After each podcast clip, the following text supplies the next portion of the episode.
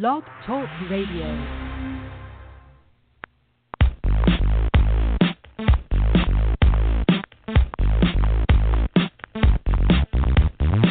It's the Gridiron Stud Show and the promo that's got the flow. Football knowledge from toe to toe with Amo, Calomino, and the other host you already know. Chad Wilson brings you the show.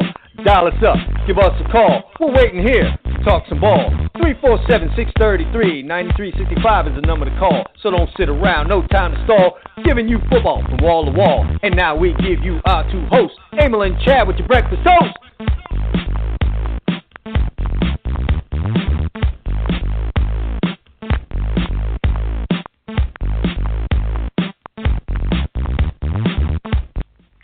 All right, is this the part where we serve the toast?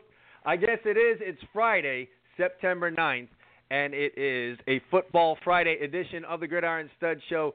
Chad Wilson and Amo Calomino here with you to talk football here for the next hour plus. Coming up on the show today, college football picks from the two of us. We'll talk about how we did or didn't do last week. The NFL is here, so we got NFL picks for you as well. We'll rant on why uh, why college football does some of the things that it does.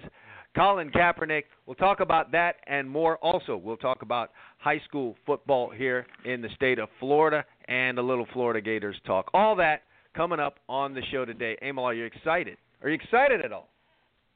I am always excited, although I have to admit my interest this week in college football is waning. There's a new word for you. Waning W A I W A N I N G waning because I looked at you the sure schedule. on that spelling there? I'm positive.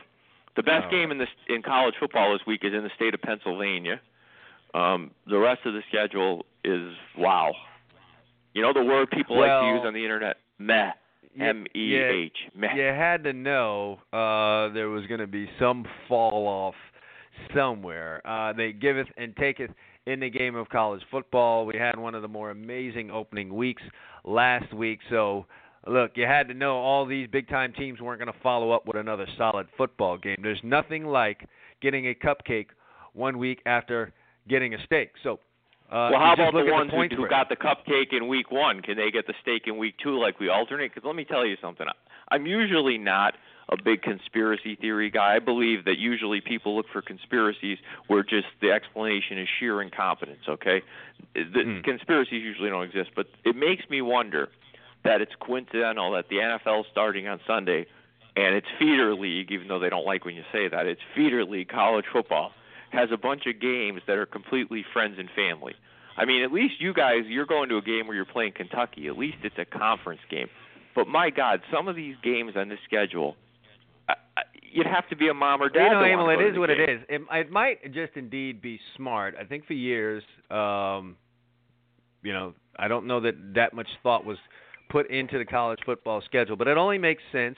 The cupcake games are going to happen. They've been going on. You and I can complain about it, but the truth of the matter is that these cupcake games existed when you and I were in Pampers. Okay, so it's just a part of college football. They're outclassed matchups. Those things happen. The uh, beauty of what was done here was if you're college football, you know you're not competing with the NFL on your opening week. Why not jam pack it with uh, the the you know some marquee matchups, and then the next week when the NFL and they you know they're going to be taking a lot of the buzz with their season opening up. Why not throw in uh, Cupcake Weekend, which is what we can call this thing. It is Cupcake Weekend. Why not make it then? I mean, look at the point spreads. You need only look at the point spreads to figure out Yeah. what kind of week we've got. Well, I'm going to go. You know, I'm going to go a little bit out of order here, just because I have I have something else I want to talk about. But I, I have a feeling our college section will be mainly our picks in a few games. So, you know, I was looking down the board this morning, just saying, hey, you know, who are the better teams playing? I mean, I'm not going to. Michigan, they have Central Florida. That might have been a good game like seven years ago. Um, let's see here. We have the Pitt Penn State. That's exciting. We have Oklahoma at home coming off that tough one. Ohio State coming up in a few weeks, so they bring in UL Monroe Mhm. for a Mhm. game. We have Oklahoma State bringing in uh, Central Michigan, and as Wisconsin entertains Akron, Ohio Hmm. State and Tulsa. Wow, Clemson and some guy named Troy is showing up down there to play them.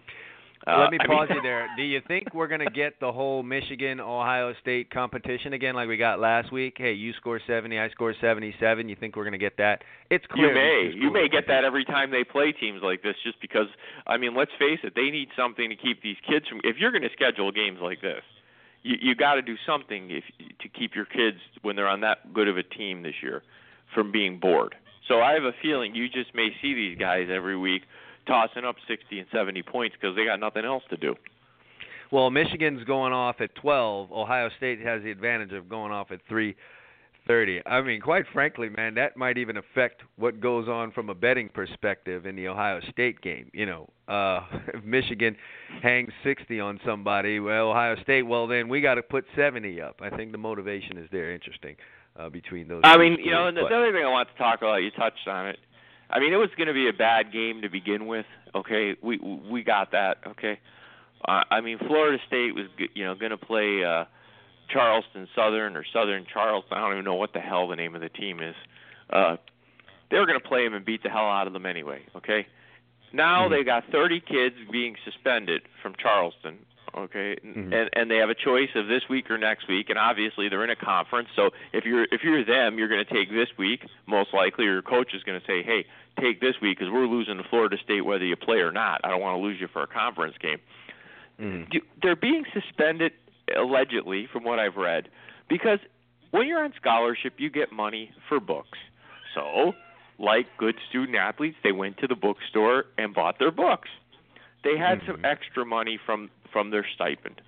The people in the bookstore said, "You might as well use it, or else you're going to lose it." Kind of like your vacation days in some companies.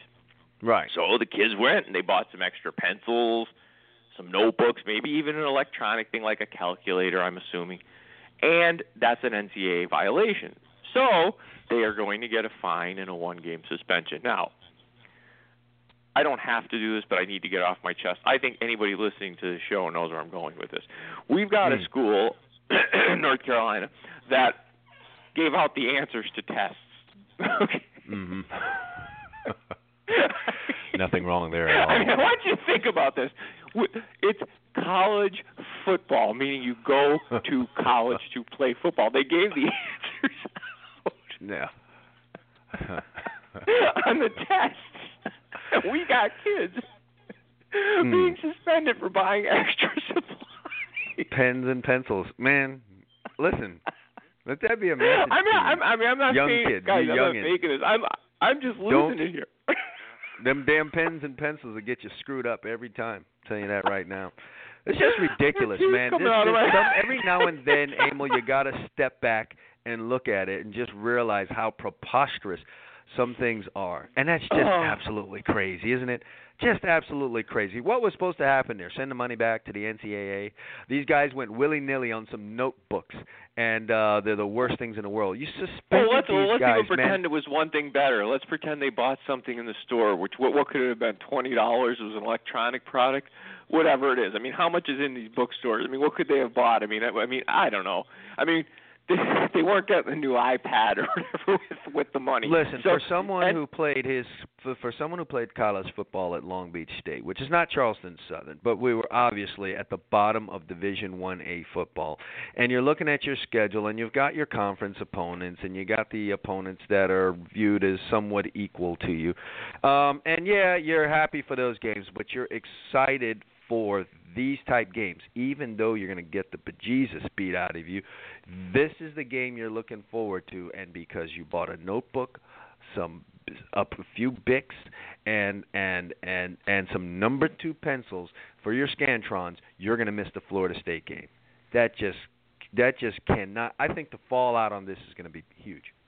Well, and you know, I mean, take it one step further, right? Now, there's some, you know, there's some 60-year-old bald guy in a suit, okay, at the NCAA offices, going to a to an, uh, a tug and rub out at the conference in Las Vegas, and on top of it, probably Yeah. putting it on his expense report, okay?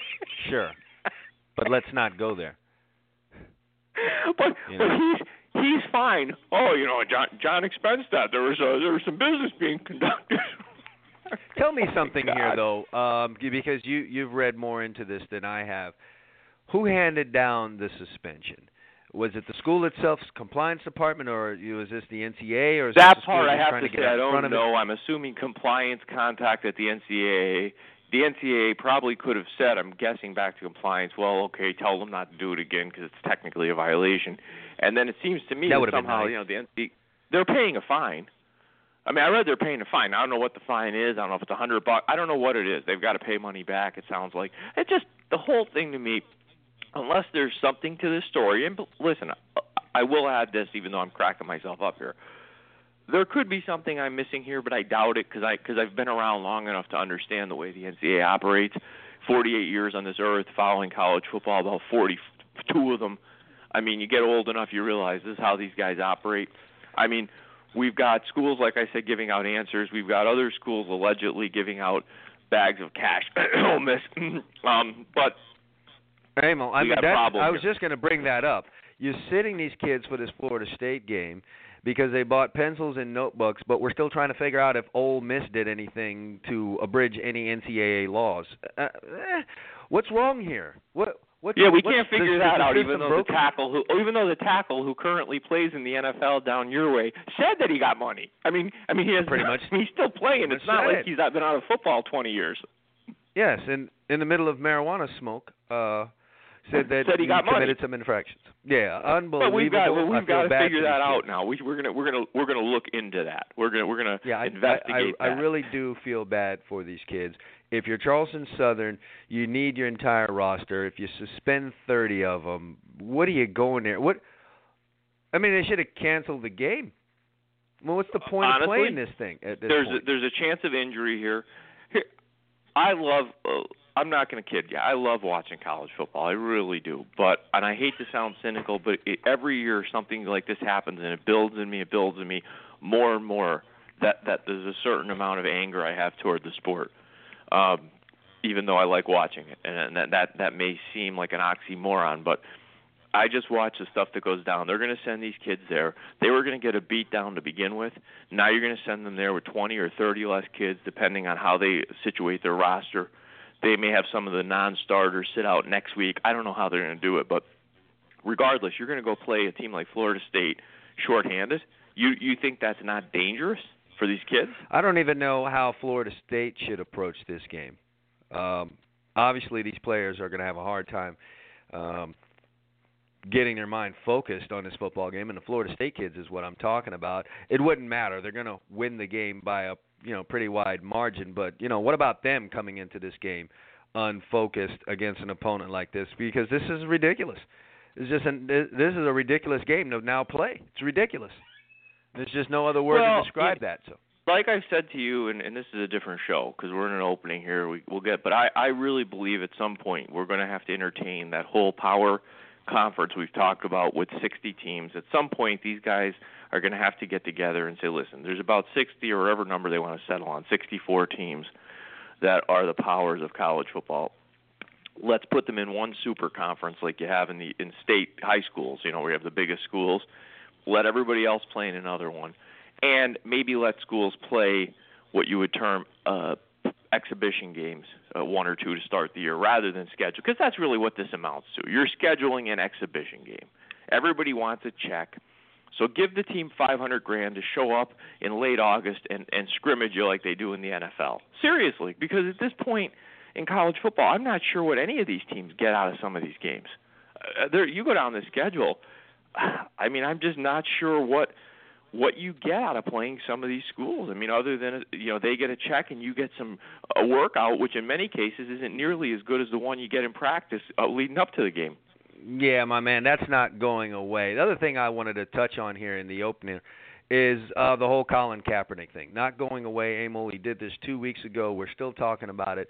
Emil, at this point, um, you know, the feelings on this range from all the way left to all the way right. Whether you agree with the protest or you don't agree with it, one thing's clear. To get the message out, he did the right thing at this point. Whether you agree with it or not, whether you agree with his stance on it or not, we are two weeks into this thing and we're talking about it. I've never, uh, aside from the Super Bowl, seen an NFL game's national anthem um, presented and filmed in such a way as it was last night. The national anthem has become a really, really big deal. Who's standing, who's sitting, who's paying attention, who's not paying attention. And in the midst of all this, Colin Kaepernick, through his peaceful protest, um, mm-hmm. has drawn attention to the issues of black and white in our country in a way I don't think Emil he would have been able to in any other way, at least that I could fathom this simple protest that he no, made. No, I mean he accomplished everyone he accomplished what he was setting out to do, whether you agree with it or not. I mean he got attention, and that's you know if you're trying to raise uh, awareness of an issue, he did it, and he did it without. In this in uh, this day and age, if you want if you want to have any kind of an atten- uh, attention drawn to you personally, or or you know a cause, you need only be controversial, which is exactly what he did. You know, when uh, we've seen Kanye West do it at award shows, you don't agree with him hijacking someone else's moment, but he did it, and now you know people are talking about some prejudices in in the music industry. So that's just all you need to do in this day and age is be controversial. That's what he was uh, when he started kneeling and continued to kneel. So now we have uh, but I will a lot say of this, attention just drawn so to this. just so you know where I mean I think most people come down this. The people who are against the, what he's saying, I honestly don't think they're against it because he's black. I think they're against it because they like their country. I mean, if he was a white dude sitting down during the national anthem, I think you'd still have people pissed off, like stand up. You know what I mean? Sure, and then you you know you realize in this country there are many different people with many different backgrounds, uh, experiences. Yep. So no one's gonna we're just not gonna agree on anything. The only thing we really can agree on is when we're attacked by a, a terrorist. Uh, then we can all agree. That seems to be the only thing we agree on in this. Yeah, in this well, country you know, is when we are attacked. Well, Chad, it's really been no different. The stuff that where people are saying that this is new, it's not new. It's just that you know about it because now you have information disseminated instantaneously as compared to even 20 years ago where you had to read a newspaper it was 12 8 hours behind whatever. Everything's instantaneous. It's like it's no different than you know you'll have parents say oh it's so much more dangerous today. There's child molesters. There was child molesters 40 years ago. You just didn't know that he lived down the street from you. Now you type it into a you know you type it into your your search engine. You can look them up in your neighborhood on the state police reports. You know what I'm trying to say? Yeah, uh, everything's more out in the open. We can debate as to whether things being uh, more out in the open um, and available for people to see produces more of said behavior. But that's an entirely different show. We need to jump to a break, and then we need to talk some college football here on the Gridiron Stud Show. We're going to talk about this week's matchups. That should be a short conversation. We also need to give you some predictions as to who we think are going to cover their massive point spreads this weekend uh, when college football takes to the field and what we will deem as Cupcake Weekend. We need to talk about that and more. Stick with us. We'll be right back right after this. Wicked, wicked, wicked. Wicked tones, you know. What? Uh, Metro Boomin wants some more, nigga. To all you high school recruits out there, you want to get recruited by the colleges? Step up and visit gridironstuds.com today. We got college coaches visiting. We've got people visiting. We've got fans visiting. If you want to be seen, get your video up there right now. It's easy. Create a profile. Takes two minutes. Stop playing games. Get off of Facebook. Take control of your future. GridironStuds.com is where you need to be today. Visit now, set your profile up, and let yourself be seen.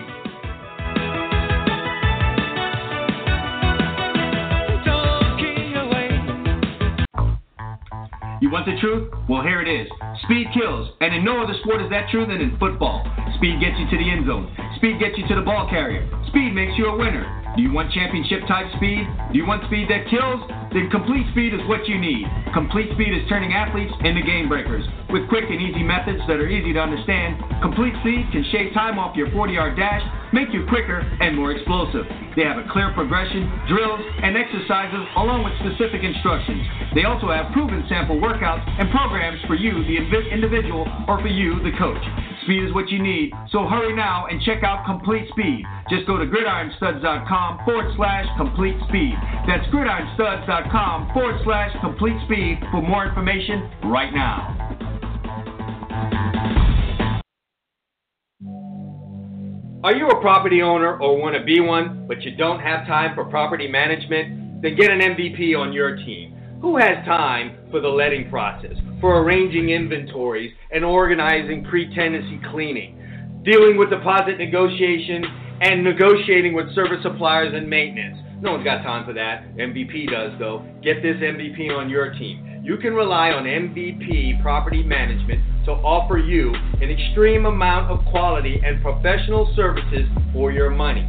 And because they know that everyone is different, they pride themselves in providing a professionalized service to each and every one of their clients. So, how do you get this MVP on your team? It's simple. Pick up the phone and call right now. 844 696 8722. That's 844 my MVPCC. Or send an email to info at mymvp.cc. Get this MVP on your team and start winning today.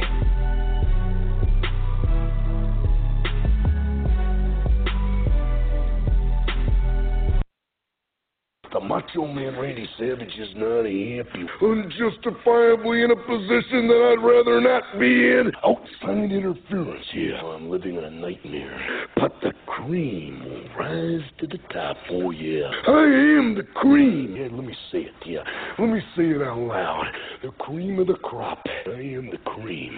I am the cream, yeah. The cream of the crop! I'm on my way. On balance, off balance, doesn't matter. Nobody does it better.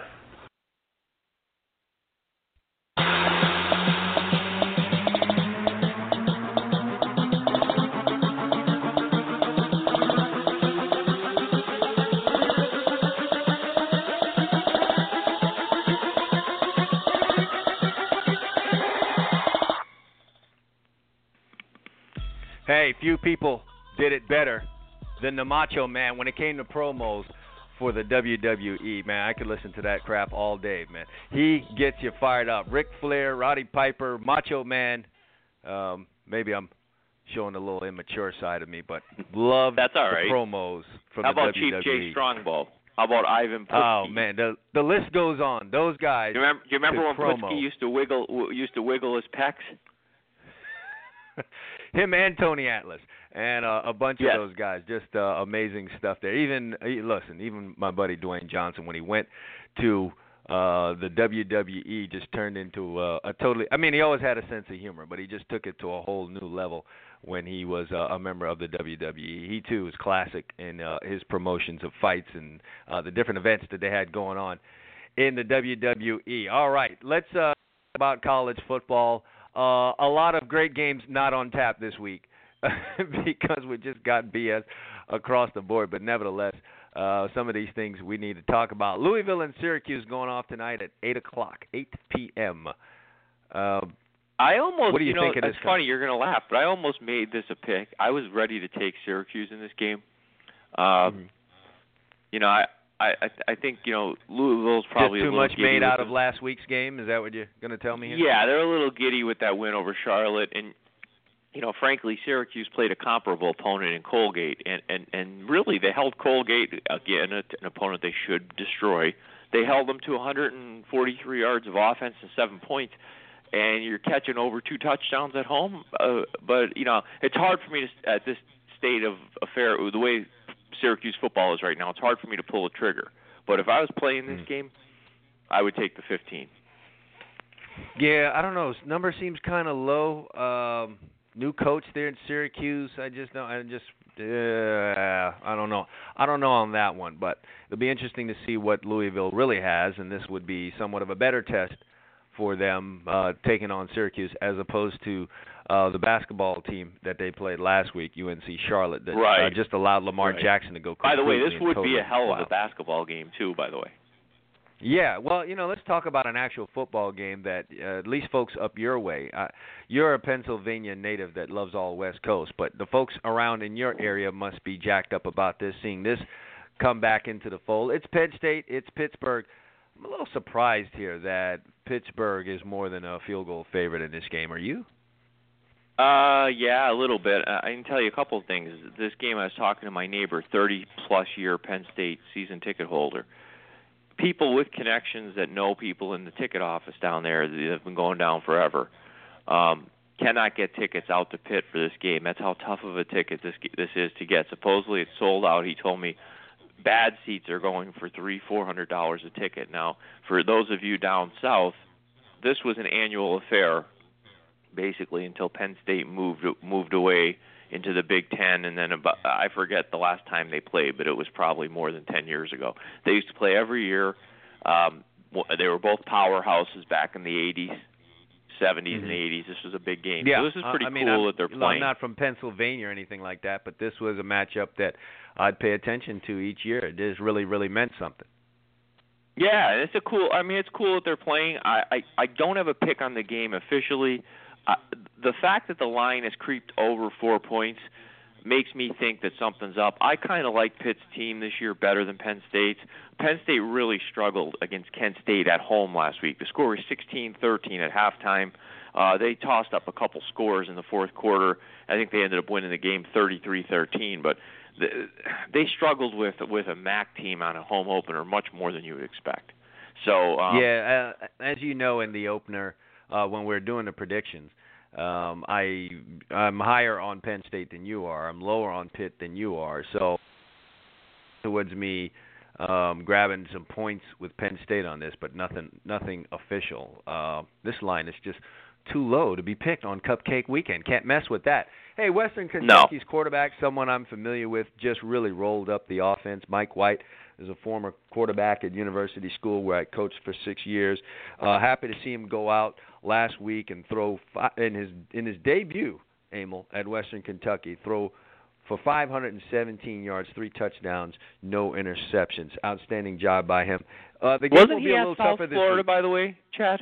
He was. He was at South Yes. Florida, and uh, you know things didn't work out for him there, and uh, transferred. And apparently, it was a great thing. Left, you know, uh, South Florida's offense, which really wasn't suited for him, um, and ended up at Western Kentucky, which clearly, Emil, uh, after this debut, more fits his skill set. Um, so he went out, got things done last week. He has a slightly tougher game this week as they take on Alabama in Tuscaloosa. So uh, the windows may be smaller, and the time to get the ball out might be just a tad bit shorter uh, when they take on Uh, the Crimson Tide. It might be, but let me caution here. I was I was ready to make a pick here, but I didn't want to get laughed at. And besides, it's one of those games where I think it's going to be hairy to cover it. First of all, I wouldn't be all over Alabama. I know the natural inclination is going to be they just beat USC 52-6 and they're playing Western Kentucky. But here's the thing. They prepared all summer to play USC and we took we used the word on the show blue blood. That's a fellow blue blood program. You best believe they had Alabama's attention. It showed in the game. Now next Hmm. week Alabama goes to Ole Miss. Beat them 2 years in a row Ole Miss. You don't think they have their attention. And in between they got to play this Western Kentucky group. And I have to believe the coach at Western Kentucky he knows he's not winning the game. He wouldn't admit that publicly. He wants to get out of this game without a lot of injuries, with with his dignity, with a roster that can win the conference. So he may shorten the game. They may throw more more sideways passes that keep the clock running, and you may just have Alabama win this game like 34-6 or something. So I wouldn't be all over Alabama in this game. Yeah, uh, I'm not messing with it. You know, it is Western Kentucky. I don't know what they're doing uh defensively. I don't know if they'll be able to stop uh, Alabama, you know, rushing attack and things could get hairy, but I understand everything that you said there. It's a sandwich game. Uh you had the big marquee matchup in the opening uh week for Alabama and then you've got an Ole Miss revenge game coming up in between there. You got a Western Kentucky game that'll be difficult to get up for, but I don't even know what to make of their their game last week against USC. It looks like it just I don't know, took a weird turn there. It, it was one of those games that you know that happens in Super Bowls when we were younger. It hasn't happened recently, but you could get a very good team or decent team in the Super Bowl. Once that game, you know, once we said this in the USC game, once Browne threw the pick six, it felt like at halftime, USC kind of just, and I don't like that part of it. It felt like they didn't compete in the second half. I'm not trying to say they would have won the game, but it just felt like, I don't know, it just had a weird feeling. The punter drops the snap and he just falls on the ball. Like it's, uh, oh, here's seven more points. They had a blitz. I don't know. You were you were at your game. They blitzed Hmm. two guys. They left the receiver uncovered. You're a DB coach. You would you would have lost your mind. The corner and the safety on the same side blitzed. The guy Yeah, straight down the sidelines. Yeah, straight down the sidelines, all by himself. I don't know. Chalk it up to uh, a lot of new parts there for USC. I mean, even though Well, Helton anyway, the point the I'm trying to say in last this year, game you know is- what I mean? Yeah, they're going to try to run to the, the window in Vegas with Alabama. The line's opened at 26 and a half. My guess is by game time, this will get close to 30. And it just to me is one of those games where you stay away from it because you don't know how the mentality of Alabama, nor do you know if Western Kentucky, even with diminished interest by Alabama, has the ability to stop anything. So it's just not one of those games that you want to play. Yeah, yeah. And let's not talk about it too much longer. No. South Carolina and Mississippi State. Something weird here. South Carolina got the win on the road versus Vandy last week. Will Muschamp's debut as the Gamecocks coach. Mississippi State goes out, loses um, their opener to a, a less than stellar opponent. Uh, I, I believe Louisiana Tech was the winner uh, in that game, if I'm not mistaken. I could be wrong on that, but uh, they did come up a one-point loser in the game. But Mississippi State is a seven-point favorite in this contest. Are you smelling fish around this thing, or uh, wh- what's what's your take on that? Oh, I, I have a feeling. You know, listen, the coach at Mississippi State, you know, he, he's been down there. Okay, he's had that turned that program around. Um, you know, Dak Prescott leaves. He's bre- breaking in a new quarterback. I think their hair is going to be on fire. And I saw a good chunk of that South Carolina opener at Vanderbilt. While I was impressed with the fact that they came back and, and won the game on the road, they are offensively challenged. I have a feeling they might get smoked in this game. Yeah, um, something about this line says take Mississippi State. I fully expected this to be around three, three and a half, and here it is at seven. So uh, my antennas are up. Not enough for me to, make this any type of a, an official pick of any sorts. There is a uh, couple of local college football teams taking on each other down here. It's the University of Miami, fresh off of a 70 to three pounding of FAMU last week, battling the guys up the I-95 FAU. Miami's a 25 point favorite. I don't know how much you get um, in terms of what do you think Miami is this year, this season, off of that 70 to three win over FAMU. Of just not a very good program. I will say this: it's happy to go into games like a FAMU and and dominate it in the fashion and on the scoreboard in the way that Miami did, something that was kind of missing over the last few years here. A, you know, a game like this in the past with the past staff and regime would have been 38 to 7 and had people walking out of the stadium pissed off even though it's a 31 point victory. Well, I know one thing. Uh, When Miami wins again this week, and hopefully big for them, and Florida State wins again big, then I will have all the people that follow you on Facebook and Twitter telling us how the SEC isn't the best conference. That's the only thing I know that'll come out of this game. Well, you know that because there isn't anything that's going to go on in the SEC this week that would even give them the opportunity to say, all right, well, last week was a fluke or whatever. Yeah, just nothing there to counteract that. It's a long season though, but um, I don't make predictions on University of Miami football games. So um, if you, I think they'll you, drill them. I mean, this is a this is a team that played Southern Illinois or somebody last week. Their, their opponent, uh, Florida Atlantic, and they beat them 38-30. Um, it seems like you know Richt will have his kids focused as he did last week. I expect them uh, to register another impressive blowout victory. Yeah, 300, uh, three players rushed for over 100 yards for the University of Miami last week. Good to see that physical part of it, and that may uh, really be what determines the outcome of this game in terms of uh, a point spread, which is again tw- 25 in favor of Miami. Uh, the quote-unquote big game, the prime timer on ESPN on Saturday is Virginia Tech and Tennessee. Tennessee had all kinds of problem with Appalachian State. I will tell people this: I watched the game. App State better than what maybe people think. Uh, good football team.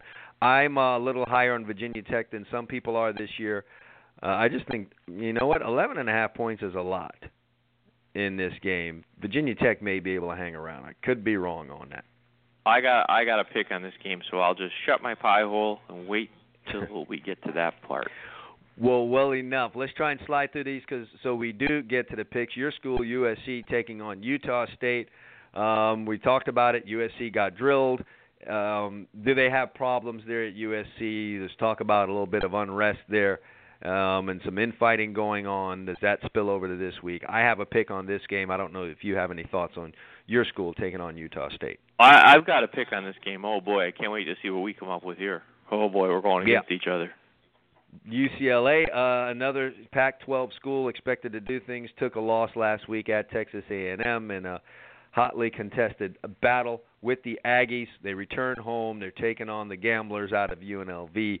Um, is UCLA as advertised? As you said, I'm not big on UCLA this year. I have a pick on this game, so I will wait uh, until we I don't have a pick. that. All I do know is I watched that A&M game, and A&M tried to gift wrap that. That score was 24-9 early in the fourth. A&M had total control of the game, um, and and I don't know what they did, but UCLA made a nice comeback and sent that into overtime. But I was not impressed in week one with what I saw from UCLA. Rosen made some really poor decisions in that game for a guy who's going to be a first round draft pick. So yeah, I want to hear Well, what you have to say.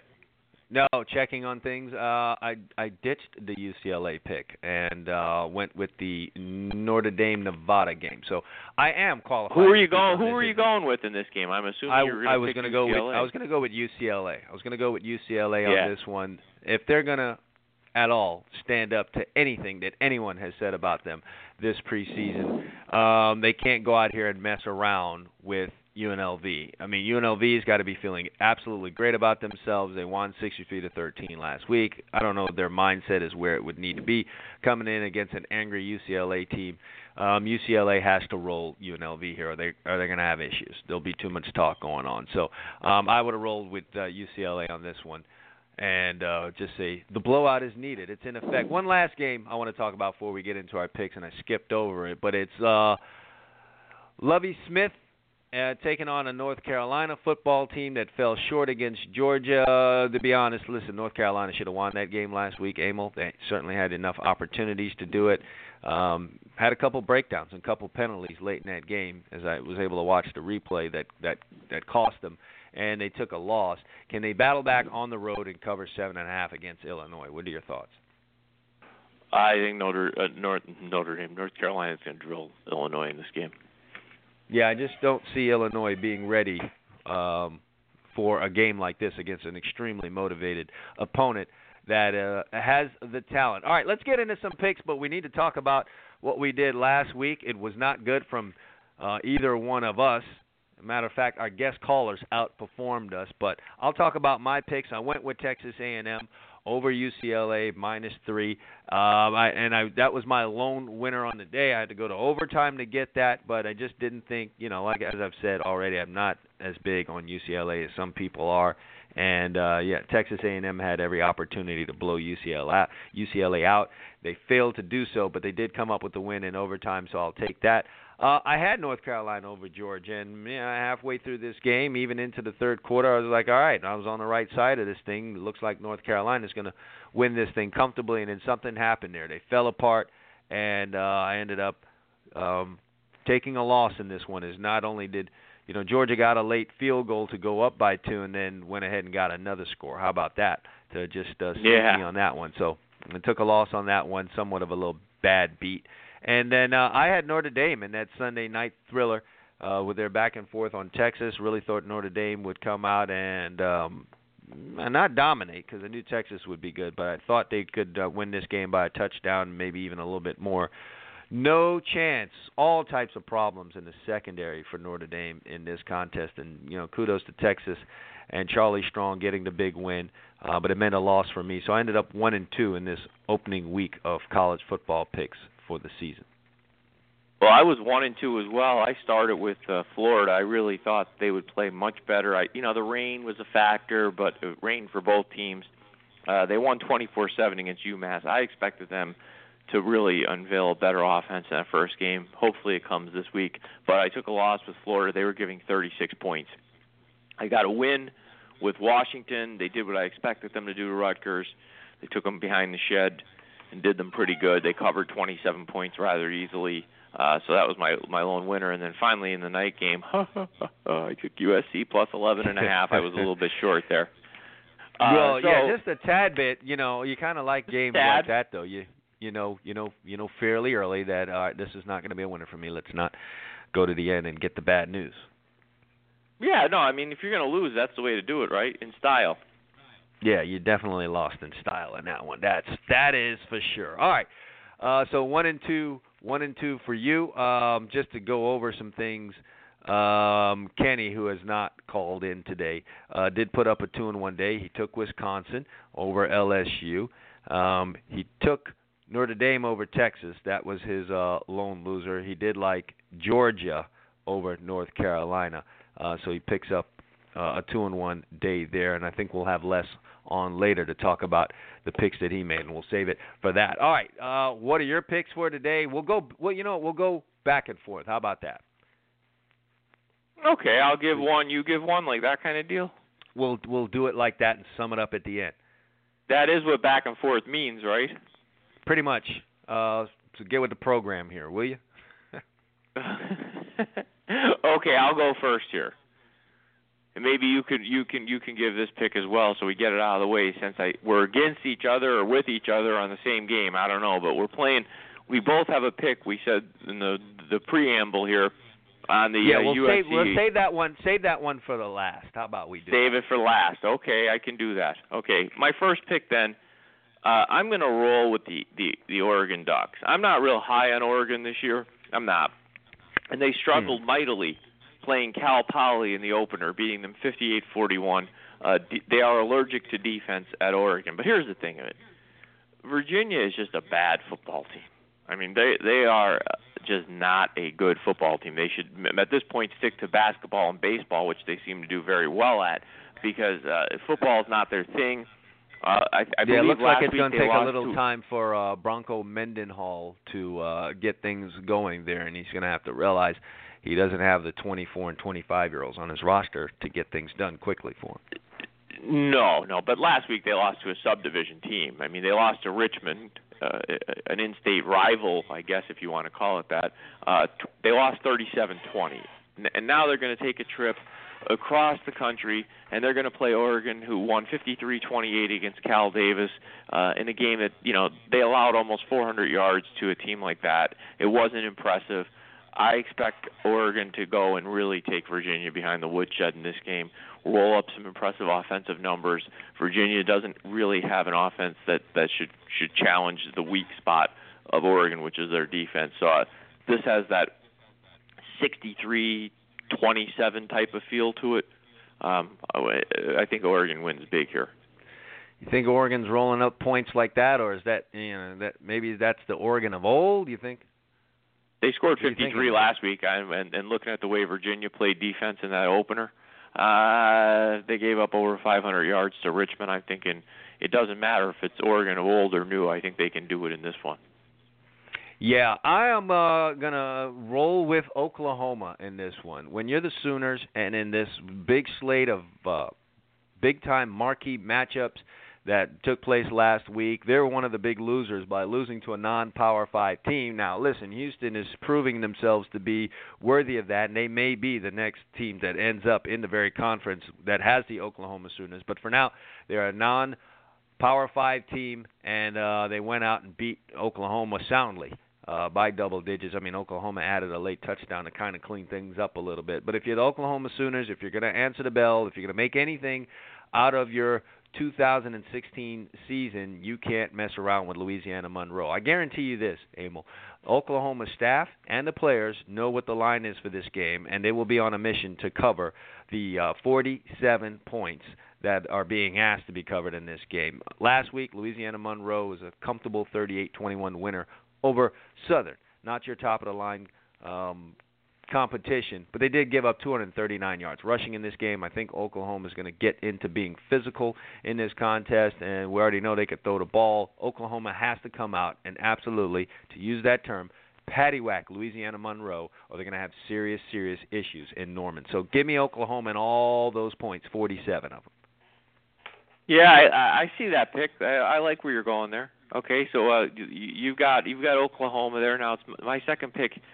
I have a feeling you're going to disagree with this pick based on your comments, but you know I really like Tennessee in this game. Um, they looked horrible in their opener. They had a you know a few extra days to get ready for this one. Appalachian State, like you said, is better than people think they are. Um, and at the end of the day, if you're Tennessee, your hair should be on fire in this game. And I think they'll iron out a lot of the problems they had in that opener. Uh, Virginia Tech, I know you like them more than I do, but I just don't think they're the Virginia Tech of old. Um, they played Liberty in their opener. That's not going to help them here. It just has a feeling of you know Tennessee gets their their sea legs, if you will, underneath them.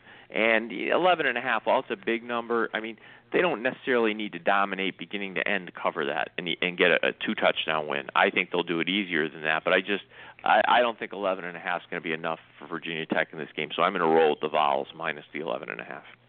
No, not vehemently opposed to this uh that pick that you have there. Uh if my own line when I saw this game was Tennessee at the most 8. Uh they come out at eleven and a half and you know me, I get suspicious when stuff like that happens. So um I wouldn't be opposed to saying uh, Tennessee would cover the number in this game. I think maybe too much will be made of the App State game and the struggles that Tennessee had in it, and uh, they could very well go out there and and you know push uh, Virginia Tech's face in. It wouldn't surprise me at all if that happened. And you know, boy, the SEC could use something like that, couldn't they not? Sure, but and I think get they're people get it. people off their back.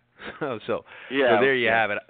Uh, I wish I had a marquee matchup to jump on, but when it's cupcake weekend, man, I'm going with the cupcakes. Notre Dame, as I spoke about, took the loss to Texas. Um, it fell short of what it is they felt like they needed to do. The, even though they took this loss, Notre Dame really thinks they have a great uh, team this year, um, and they're obviously their fans do. I still think that they do, and to prove that, they've got to go punch these guys, Nevada, in the face this weekend. That just is absolutely what has to happen. You're back home after the disappointing loss, and you can't go messing around again. Uh, Nevada needed, I believe, overtime to beat Cal Poly San Luis Obispo um, last week. Uh, one of your great powerhouses in college football. Yeah, looking at it, Nevada, the Wolfpack, gave up almost 400 yards rushing. Okay, uh, Notre Dame can run the ball. They put up 206 yards rushing against a Texas defense that is good, supposed to be good. Um, they're going to come out and establish their dominance. They're going to run Nevada off this field and um, get people feeling a little better about Notre Dame football. So I think at 28 points, that's certainly doable. Uh, Nevada's not going to be up for the test against an angry Fighting Irish football team. I like that pick actually. Yeah, I like it a lot. That I, I could see that. I don't could, know if I should one be happy or scared feels- about that, Emil. I I don't know. I don't know, but th- this has a feeling of Notre Dame getting into the high 50s or 60 in this game. It really does. Yeah, they got to roll it up on these guys. Got to do it. Yep, and they will. I agree with you. Yeah. So we get So- to the game where we, we we have a pick on my USC Trojans, uh, 16 and a half point favorite against Utah State. I'm going to go first to get it out of the way. Um, mm, this isn't a, an angry pick. It's not me being a homer. This is just the way I see this game. Um, USC put a lot of attention over the summer into that Alabama game last week Mhm. and it didn't show. well, it did for the first quarter and a half, but after that, it didn't show. Okay, R- there's going to be a lot of people that figure, you know, hey, USC's home, it's the home opener, and they're just going to come in here and run Utah State out of the building. But here's the thing: mm-hmm. Utah State's been a pretty good football team for two or three or four years now. I mean, they've been playing decent football at Utah State. Uh, they won mm-hmm. 45-6 against Weber last week they ran the ball for 428 yards. That's what you what Utah State does. They run the ball. Mm-hmm. Running the ball means the clock runs. And when the clock runs, it's harder to blow somebody out unless they help you a little bit with turnovers. USC is in a sandwich situation here. They're playing Alabama week before. Next week they've got the game that really will tell us what USC is about. They're going to Stanford. Um, if they can win the game, all the talk about USC sucking goes away. If they lose the game, and they lose it badly, the the talk starts of when does Clay Helton get fired. I don't expect Utah State to, to give to get USC's full attention in this game. I'm going to take Utah State plus the 16 and a half. I think this might be one of those boring games where you don't see a ton of scoring and you see U, USC maybe win a game like 24-17. You're out of your mind. You're telling me, fresh off of a 52-6 loss to Alabama on national television, pants pulled all the way down to their ankles, that Utah State's not going to have USC's attention. I totally disagree. I think if USC is going to do anything this season, it's along the same lines. This is my theme for Cupcake Week. I wanted to find all the people that took the L's in their marquee matchups and they're coming back home to lesser opponents, and this certainly fits the bill. Um, while Utah State is not um, let's say a Nevada, um, they're still a team that USC would, could, and should dominate. And I think if USC is going to get the little stink off of them from last week's um, debacle, uh, then they got to go out here and handle this game. I think the one of the best things I like about this is USC got totally handled uh, last week. It's a 52-6 score that everyone saw. All the laymen out there saw it, and I think it has served its purpose in keeping the line down in this game. USC wins that game last week, or they lose the game maybe by a touchdown or even 10 points. Then I think this line is somewhere around 24, 25, 26 points. I think we get a 10-point discount because of the way in which USC was beaten. And again, Emil, watching that game, it just kind of got away from the Trojans. You know, Alabama is not 46 points better than USC. But the final score said that, and I think it's helped us with the line in this game. So I'm going to take USC at home. You can't open up in Los Angeles after a 52-6 loss and mess around with a Utah State. Uh, I don't know if Utah State has anything once that running game is stopped. So could lead to turnovers, could lead to a lot of punting going on, and some good field position for USC, who I think covers the number in this game. I know that'd make you happy. This is probably the ultimate hedge for you this weekend, Emil. So you got your hedge, man. I'm going with the Trojans. Okay. Uh, good luck there it is. So, that. s- summing it up, I got Oklahoma with massive chalk, 47. Notre Dame with big chalk at 28, and USC with not as big chalk, but chalk nonetheless, 16 and a half. I like all these big favorites this weekend. Wow, you're you are all over the chalk, and me, I'm going. Uh, obviously, with Utah State plus 16 and a half, we just talked about that. I have Oregon minus 24, and the Tennessee Volunteers minus 11 and a half. All right, we've got our guest pickers in on the line. Not a whole lot of time here, but let's try and see. Um, let's try and zip through here and see what these guys got. Let's start with Kenny, who was two and one last week. Kenny, you had yourself a winning week. You had LSU over Wisconsin, winner. You had uh, Georgia over North Carolina. That was a winner. You did only take an L with Notre Dame, which you know could have kind of went in the other direction. What do you got for us this week, my friend? Oh, yeah. I got some picks for you boys today. Is this Macho Man or is this some country Orton type dude? I, don't- I don't know what we've got going on oh, here. Oh yeah. I got some Yeah. picks. Well, that's a good Macho Man. Let's hope your picks are as good as your Macho Man. You want Or, to uh, I would go- like I would go for better. Man? Well, I got the first pick for you. and I got He's some coughing. sauce to, to put on the khaki pants. I got the UCF Knights over the Michigan Wolverines. Yeah. I think this guy. I think this guy got suplexed with that pick. Go ahead. okay. What's our number there, I Emil? You got to be our accountant. What's the number they got to cover there? Thirty-five and a half. We're going to give Kenny on that one. Thirty-five and a half. That little hook might be a problem, Kenny. All right.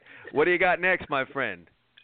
Oh, you know the Macho Man loves the swamp, and I see the Gators swamp in the swamp beating those Kentucky Wildcats. Wow. What's what? What Uh, kind do. of score are you Uh, looking what- for there, Macho Man? Oh, I got a big blowout.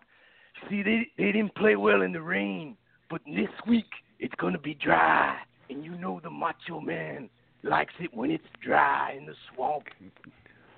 Okay, so Macho, you're laying sixteen and a half with the Gators. Okay, we got you down for six, that one. And what's your third pick? Oh, I got the same game as you guys, the big USC game. You know the Wow. Macho Man likes revenge after he gets an ass whooping, and boy, the Macho Man took an ass whooping last week. So you're going to take the Trojans, I take it, Macho. You're going to take the Oh. Trojans, and you're going to lay sixteen and a oh, half, oh, huh? yeah. We played those Crimson Tide well for the first half, but then, you know, we just faltered at the end. But this week, we're going to show them all we ready, and we're going to take down. We're going to take down Faltered at our the opponent. end. Faltered at the end. That's like saying Germany faltered at the end of World War II. Well, they, they did falter. Some people falter harder than others. But, uh, Holy cow! Man. Yeah, they faltered all right. So, You what? Sum this up, Kenny. You've got Central Michigan. No, I'm right. gonna sum it. I'm gonna listen. I, I look. He was the Macho Man. I've got to sum it up, and I've got to sum it up as Mean Gene Okerlund. So you're telling me here, Macho Man, you're gonna take these teams here that you got here for us. It's uh, the UCF Knights.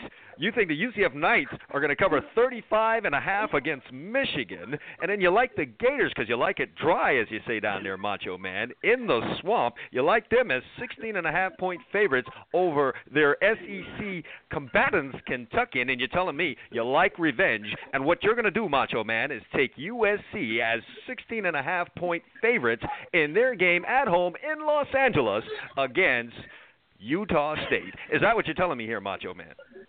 Oh, you tell him, Miss Elizabeth, you let him know. Well, there you have it. It's Macho Man. He's here on the program here, the Gridiron Stud Show, with his picks, and those are the three that you need to follow. Thank you for coming on here with us, Macho Man. We'll see you next week. Oh, yeah.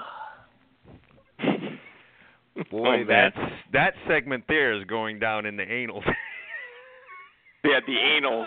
Yeah, you're Yeah, right. You got anals. that right. Not, yeah. the anals. How do we recover it should from go. that It should one? go. It We- should go in the place where where, where you use your anus. Oh and man, the flush. only way we can recover from that is to have Les come on the show and probably drop a couple f bombs when we're not looking. Les, you're on. You were smoking hot Les last week. Last week, um, going three and zero. I only was able to write down, as I see here in my notes, two of your picks. Amo will, uh, or you can help us with the third one. I had you with Texas A&M over UCLA. That was a winner. Washington over Rutgers. That was an easy winner. What was your third one? Bama. Uh-uh. He took Bama. Bama, which was an easy winner. Maybe we should give him two wins for that one. Should we give him two really- wins for that one? We, now, We really can't should. do that, unfortunately, because there will be days where he gets his clock cleaned on a pick, and we're not going to give him two L's. So, man, really quick, you're following up the Macho Man and Mean Gene Okerlund. Sorry to do that to you, but who do you like this week? Uh, this week I like Arkansas. I think Arkansas gonna gonna have a solid game this week. Um, I'm gonna go with Iowa to defeat Give me some numbers Iowa on State. Arkansas there, Emil. Arkansas is I think it's catching plus seven and a seven. half at TCU, so he's got Arkansas plus seven and a half. Go ahead. You you want Iowa? Did you just say? Yes, Iowa. They're 15 and a They're half somewhere- point favorites at home, and that you know that's a game that you just you you have to watch it every year. Is Iowa Iowa State? I don't know how you can miss that. Oh yeah, I'm gonna park. state I'm gonna park in front of the television to watch that game. Uh, what else you got Yes. there, Les? Uh, uh, Chad, I'm gonna follow behind you. I think uh, because of the embarrassment that uh, Stoops went through, I think they're gonna run through uh, whoever they playing at home. Yeah, it's a Louisiana Monroe. It's a point Yeah, spread game, and they know the number, and they know they got to pass it because they're worried about voters and all that, and they can't look back and say we messed around with Louisiana Monroe. Louisiana Monroe's just got to get trucked. They've got to be a bug on the windshield. They've got to get completely patty whacked, and uh, I agree with you on that one, they my gotta friend. go- They're gonna collect the check and, and get get their get their tail kicked out of town. Yeah, uh, yeah. Maybe they can schedule a game with Charleston Southern next week. All right, man. Hate to make it short, but we got to run. We got an NFL segment to do, man. Appreciate you chiming in. Here's to hoping you got another three and zero week next week. Uh, yes, sir. We're trying to do that. We're trying to keep listeners happy. Yeah, there you go. Someone's got to someone's got to win around here. All right, that's it. Listen, I'm not. I'm gonna I'm gonna throw the break aside because this is so serious. We got to get into this NFL stuff, Emil. Um, real quick, just a couple of a couple of matchups to talk about. Then we got to get into what we like this week. Obviously, it's Giants and Cowboys. I don't have a pick on this game, but uh, one of the games I'm really interested in seeing. Dak Prescott making his debut. Fortunately, doing it at home. Unfortunately, against someone I think is going to be um, the cream of the crop in the NFC East. Do you have a pick on this? And if not, how do you feel about your team taking on the Giants at home with a, a rookie at quarterback? I do have a pick on the game. Uh, do you want me to give it, or do you want me to wait? No, hold on to it. Um, I, you know, I would talk about the marquee matchup on Sunday night, New England and Arizona. Except I have a pick on it as well. If you don't, chime in with uh, your thoughts on that game. I told you this, and I still stand by it in this game. And uh, I have a feeling they got a little carried away with the lack of Brady here. You're going to catch six points with the the you know the Patriots. I I just think that to get six points with a quality opponent, the rest of these guys will play above what they're capable of, and at the end of the day, uh, you know, I think you'll have a three-point, maybe Arizona win, maybe even a New England win, but I'll gladly grab six there. But it's not one of my picks. Well, I'm not going to touch the Monday night games because we are back on Monday morning and we can talk about those games then. Of local interest, though, the Miami Dolphins are traveling clear across the country to play the Seattle Seahawks, and no love being shown by the odds makers here as the Seahawks are 10 and a half point favorites against the Miami Dolphins, and I'd be inclined to lay that number. And I'm just not feeling the Miami Dolphins at all. Secondary is not up to snuff. Um, hopefully they can stop the running game. Hopefully they can get a pass rush, but that's a whole lot of hoping to do. I don't know how well they're going to run the ball. Um, and then the receiving corps, um, they're going to have to prove it to me. And you know where I stand on Ryan Tannehill. Um, maybe maybe he is – or would have been a good NFL quarterback. I just think he was taken too high, just too much for me. And as you know, I picked the Seahawks to not only go to the Super Bowl but win it, and they got to kick it off the right way. They took a couple losses last year at home, and they're uh, out to fix that. What are your thoughts on this? They're my pick in my last man standing pool, but that's straight up. But here's the thing.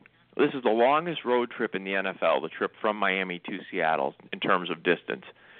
Mm-hmm. For me, I look at the Dolphins going up there in a home opener with the Seahawks – there's no way I'm taking ten and a half points. I'm either laying off the game or I'm laying the points at the Seahawks. I, I just think Seattle. Again, I didn't make it a pick because of the, size of the spread in pro football. You know, they're all professionals, but I I can't see how Seattle doesn't win this game by at least a couple touchdowns. I'm not. Yeah, I could see a 24-6, 24-7 type yeah. deal. I could smell something like that going down. I think the Dolphins will yep. struggle. All right, those are the games that really are probably going to mean something here. Outside of the ones that we're about to pick right now, Emil, why don't we do this with the NFL? You give your three, I'll give my three, and we'll wrap things up here and head to a break. Okay. High school football's up next on the Gridiron. Okay, let me let me start here uh, with the game, and I'm usually very hesitant to take this team, but it's the first week of the year. They don't know they suck yet, and all that yeah. good stuff. I'm going to take the Cleveland Browns getting three and a half points against the Philadelphia Eagles. Okay, I know they're the Browns people. I know, but the Eagles were nothing to write home about last year, and they're going to roll out a rookie quarterback who missed a big chunk of the preseason with a fractured rib or something like that. He's jumping from one double A to the NFL. I know the jokes are out there. The Browns belong in one double. I got it. Okay, but listen, the Browns new season. RG3 is going to want to prove that he's their guy going forward. I think you're going to get a good performance from him in this game. I think you'll get a couple gift mistakes from from Carson Wentz, and in the end, I I got to take three and a half points in the Browns. Cleveland Browns, uh, the first pick for Emil Calomino. What do you got next? Okay, the next one. Uh, I usually hate doing this when you know you get on the train, but you know what? I think that people are making the line in this game based on prior years and and those prior years are not last year they're a couple of years ago. I'm going to take the oakland raiders plus a point and a half at the new orleans saints okay? If this was maybe 2012 uh the saints should be favored in, in this game but i don't really think they should be even though they're home. The saints are just mm-hmm. to me not a good football team. Yeah mm-hmm. they got drew brees but they don't got anything else. They've I been think the steadily moving are, in the opposite direction for for last couple of years, and I'm kind of with you on yeah, and I think you know you take a look at, at at Oakland. I mean, this is a game that if they want to do the things they think they can do, and they want to be a playoff team, even though it's a road game, this is a winnable road game. I mean, you, to make the playoffs, you have to win some games on the road, and it, this this better be one you win because it's it should be one of your easier ones when you look back on the year. So I think the Raiders come out here in Week One, and they put it on the Saints in in the Superdome and, and get an outright win here. I'll take the Raiders plus one and a half. Raiders plus one and a half. Okay, what's your last pick for this? And then finally, you know, the, the Cowboys Giants game. I'm interested in seeing not just because I'm a fan. I'm very interested in Prescott. I think he's going to be a very good quarterback. That said, these games that these two teams have played the last four or five years have always turned into track meets. Now I take a look at this game. The Cowboys' two defensive ends Demarcus Lawrence and Randy Gregory are suspended for the first four games of the season. Okay, and you got Eli and, and company who like to throw the ball over the lot. and Eli gets it out of there quick. I don't see the Cowboys getting a ton of pressure. So here's how I see this game going: either a Prescott comes out, makes a ton of mistakes, the Giants jump to a lead, then Dallas starts throwing the ball over the yard, or Mm-hmm. Prescott comes out and doesn't make mistakes, and if he doesn't, I think Dallas will roll up a lot of points right out of the gate because of because the way they can move the football. Either way, this game's going over 46 and a half points. Forget picking a side. Just sit there and watch the teams go up and down the field. I'll take over 46 and a half in the Giants Cowboys game. All right, uh, oh, a a point total picked in this game. All right, as he uh, he likes the New York Giants and the Cowboys to go over 46 and a half. All right, let me jump on you right quick and tell you what I like. Uh, Minnesota and Tennessee. Minnesota was, uh, but you know, a team I was high on. Uh, you were high on as well. Like them to win the NFC Central. That all went up in smoke in practice a couple weeks ago when Teddy Bridgewater went down. Now the Vikings, what in the world are they going to do at quarterback? Don't know who it is. Went out and gave up a first and fourth for Sam Bradford. Is uh, is Davis the guy? I don't know what they're doing back there. I fully expect Tennessee to load the box up and stop the one true thing there is right now in Minnesota, and that's Adrian Peterson.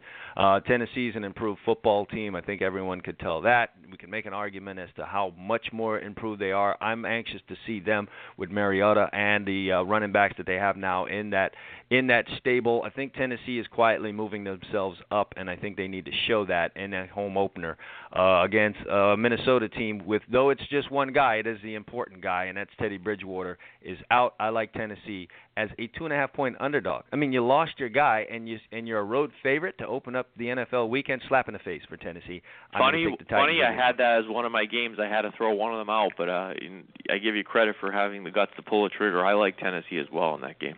Yeah, jumping on the Titans in that one. I'm with you. Cleveland, um, too early in the year for them to know that they're not that good. Philadelphia Eagles starting a rookie at quarterback, a rookie that is not ready. Uh, Emil, I'm declaring that right here. I'm no f- quarterback guru, but I've been watching this game long enough. Not ready. This is the NFL. Though it's the Cleveland Browns, it's still the NFL. The Eagles were not a good football team last year, and this not so good football team last year is going to start off with a rookie. I think it's going to mean big, big problems for the Philadelphia Eagles. RG3 in at Cleveland, just named him a captain, must mean he's doing good things behind the scenes. He needs to now prove it on the field. I think he'll do that. Week one is the time to do it. Like the Browns catching three and a half in this one. And then finally, I'm with you. The comment you made about it. Uh, this is still the New England Patriots. Okay, uh, so you know Garoppolo is not a high school quarterback. He's a professional quarterback that's been in their system. And if you know anything about the Patriots, it's really plug and play over there. I might sound crazy saying that because we're talking about Tom Brady. And while Garoppolo certainly is not Tom Brady, the rest of those guys there know they need to kick it up a notch, and uh, they're going to bring the war to Arizona. Wouldn't be surprised if the Patriots win this game. If the Cardinals do win it, I think it's on a late field goal, which bodes well for anyone taking New England plus six, which is what I'm asking you to do. To summarize it real quick, Tennessee plus two and a half, Cleveland plus three and a half, New England Patriots plus six, and that's it for us here on these picks for the NFL uh, this weekend, the opening week. So there you have them. I got to jump into a break. Amos got to hit the road. When I get back, it's high school football talk. Amos, say goodbye to the folks. Goodbye, everybody. Have a good weekend. We will see you Monday. That's it. We're going to jump into a break. When I get back, Joshua Wilson from Florida, hsfootball.com, joins me to talk Florida high school football here on the Gridiron Stud Show. We'll be right back right after this.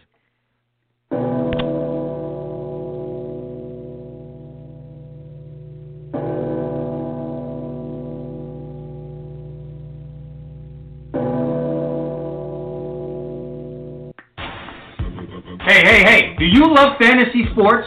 Do you love money? Do you love excitement? Well, get ready because you may have found your heaven. FanDuel has combined all of these great things into one amazing website. Turn your love for sports into money and excitement with one week and even one day fantasy leagues with a chance for enormous payouts. FanDuel pays out over $10 million in winnings weekly to its members. That's right, $10 million.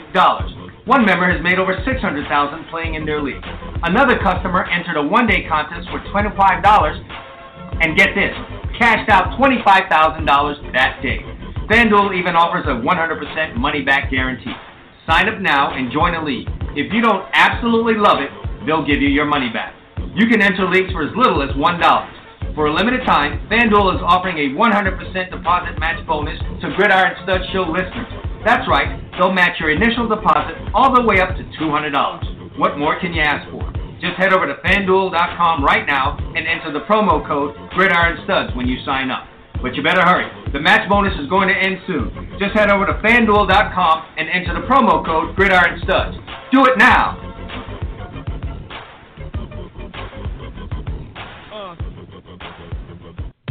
To all you high school recruits out there, you want to get recruited by the colleges? Step up and visit gridironstuds.com today. We got college coaches visiting. We've got people visiting. We've got fans visiting. If you want to be seen, get your video up there right now. It's easy. Create a profile. Takes two minutes. Stop playing games. Get off of Facebook. Take control of your future. GridironStuds.com is where you need to be today. Visit now, set your profile up, and let yourself be seen.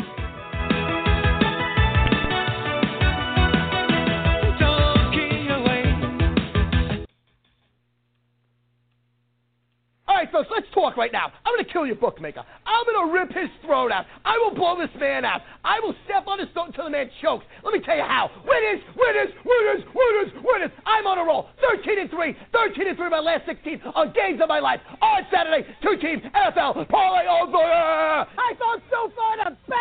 I'm not.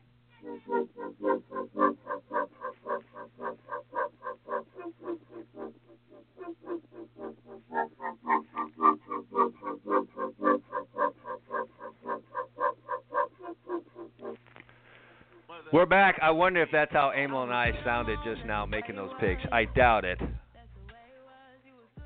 That's Stu Feiner, one of the biggest scam decappers of all time. Gotta love that. That dude was amped. Had to be on coke.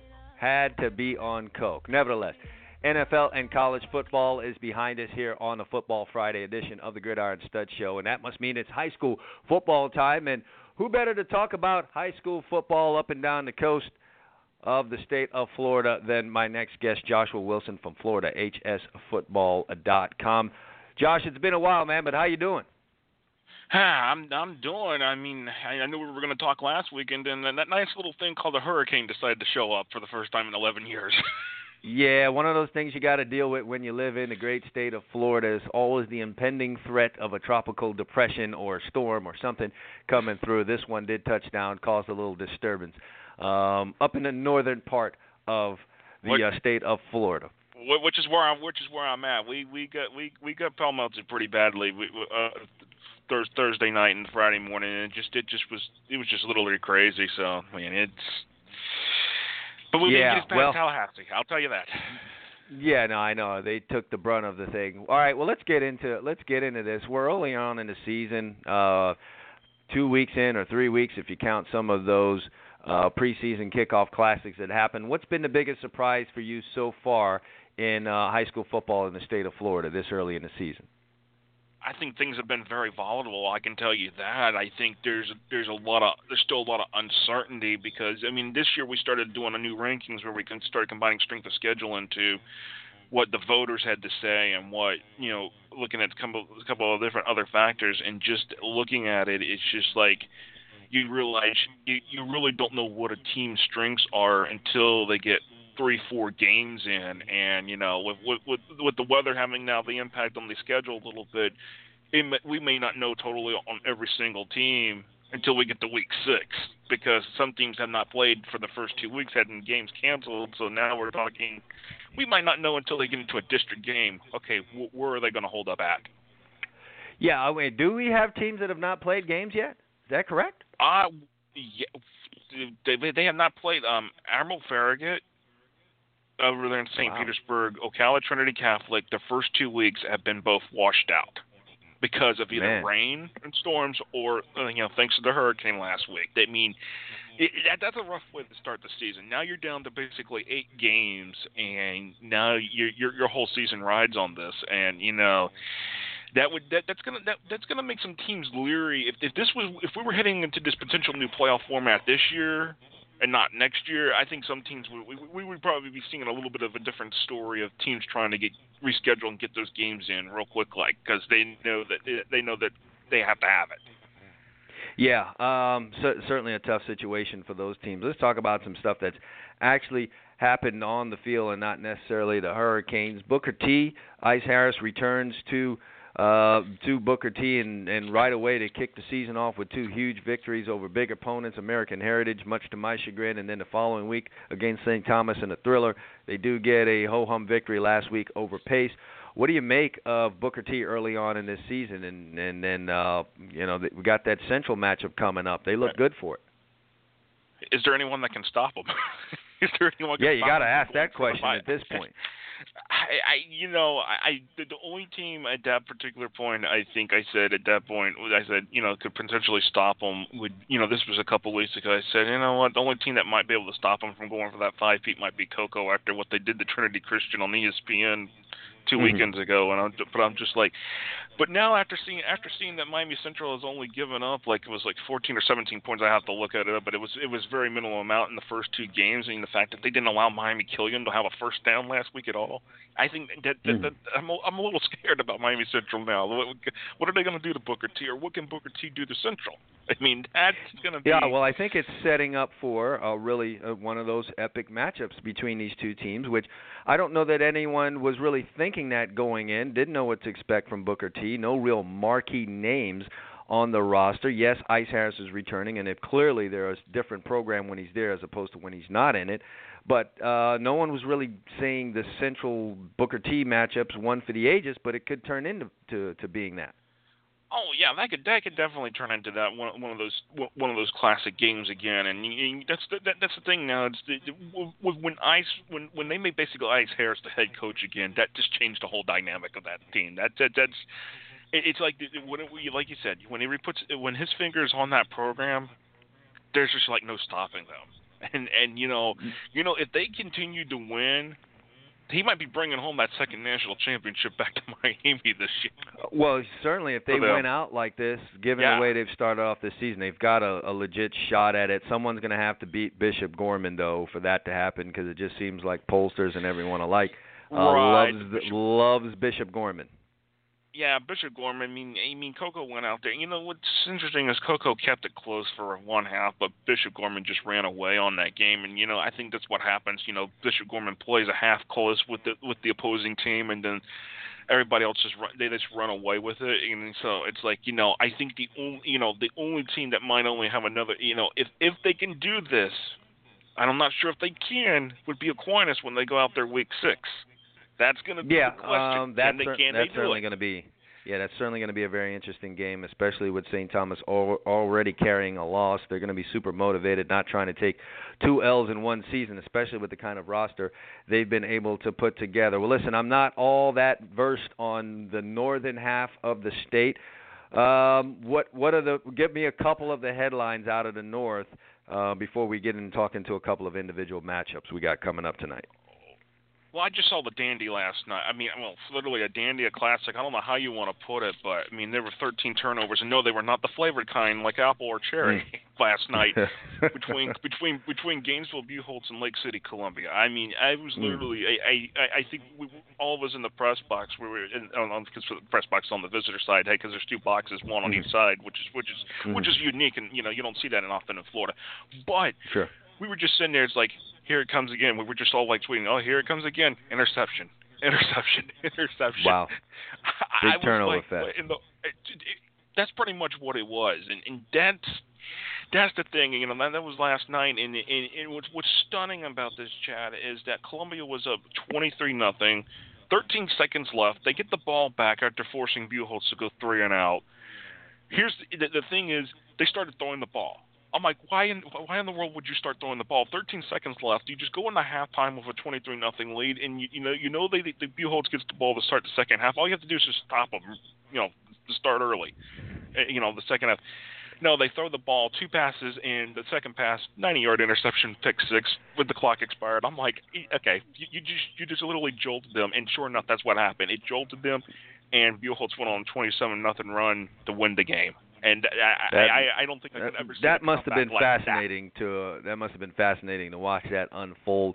Um, Apopka put Yes. up a serious basketball score on Oh someone gosh! a couple of weeks ago. How good is this Apopka team? I, I think I think they got mad. I think they I think they got mad after they lost to Columbia in the preseason because then they defeated Ocoee 62-7 week one, 78 nothing on Edgewater this past week. I mean, I, I literally don't know what to expect this week, and that's that's a good. You know, I don't think I can remind myself who, who who they're actually playing because it's not it's not one of the probably one of the best games actually. Deland. Uh, yes, Deland, and that right there, I man, that right there could open to another. That's be a spell of another blowout. I mean, that just. I mean. Yeah, they look like they're on a, a bit of a mission there, Josh. Um, we've got an interesting game happening yeah. down here in the southern part. Um, Columbus has not opened up the season, I think, the way they had hoped. Um, is taking no. on a Southridge team that loaded up in talent this off season, much to uh, Killian's chagrin. But a ton of talent there at Southridge. Your your man Joe Pinkos has got them uh, as four point underdogs to Columbus. You agree or disagree? I, I disagree with him. I think Southridge has got this. I think Southridge has got this game. I, they, they're they're creeping up on people, and what Billy Rolle's doing down there, man. I, I, you you you have to suspect that hey, Billy Rolle, he he's not satisfied right this second. He wants another state championship on his resume. Well, you know, hey, it, you keep winning these games, you might just be sitting, you seeing yourself at Camping World Stadium come to, come come second weekend of December. I mean, there's yeah, that yeah, very no, high potential chance. Yeah, no, no, as they keep no winning. doubt about that.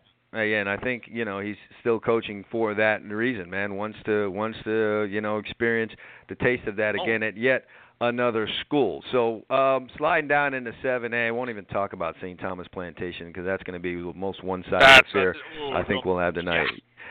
Dwyer, um, I had a chance to see them a little bit on film. What do you make of Dwyer? It's not the Dwyer of old, but how far away are they? They're taking on Palm Beach Central tonight.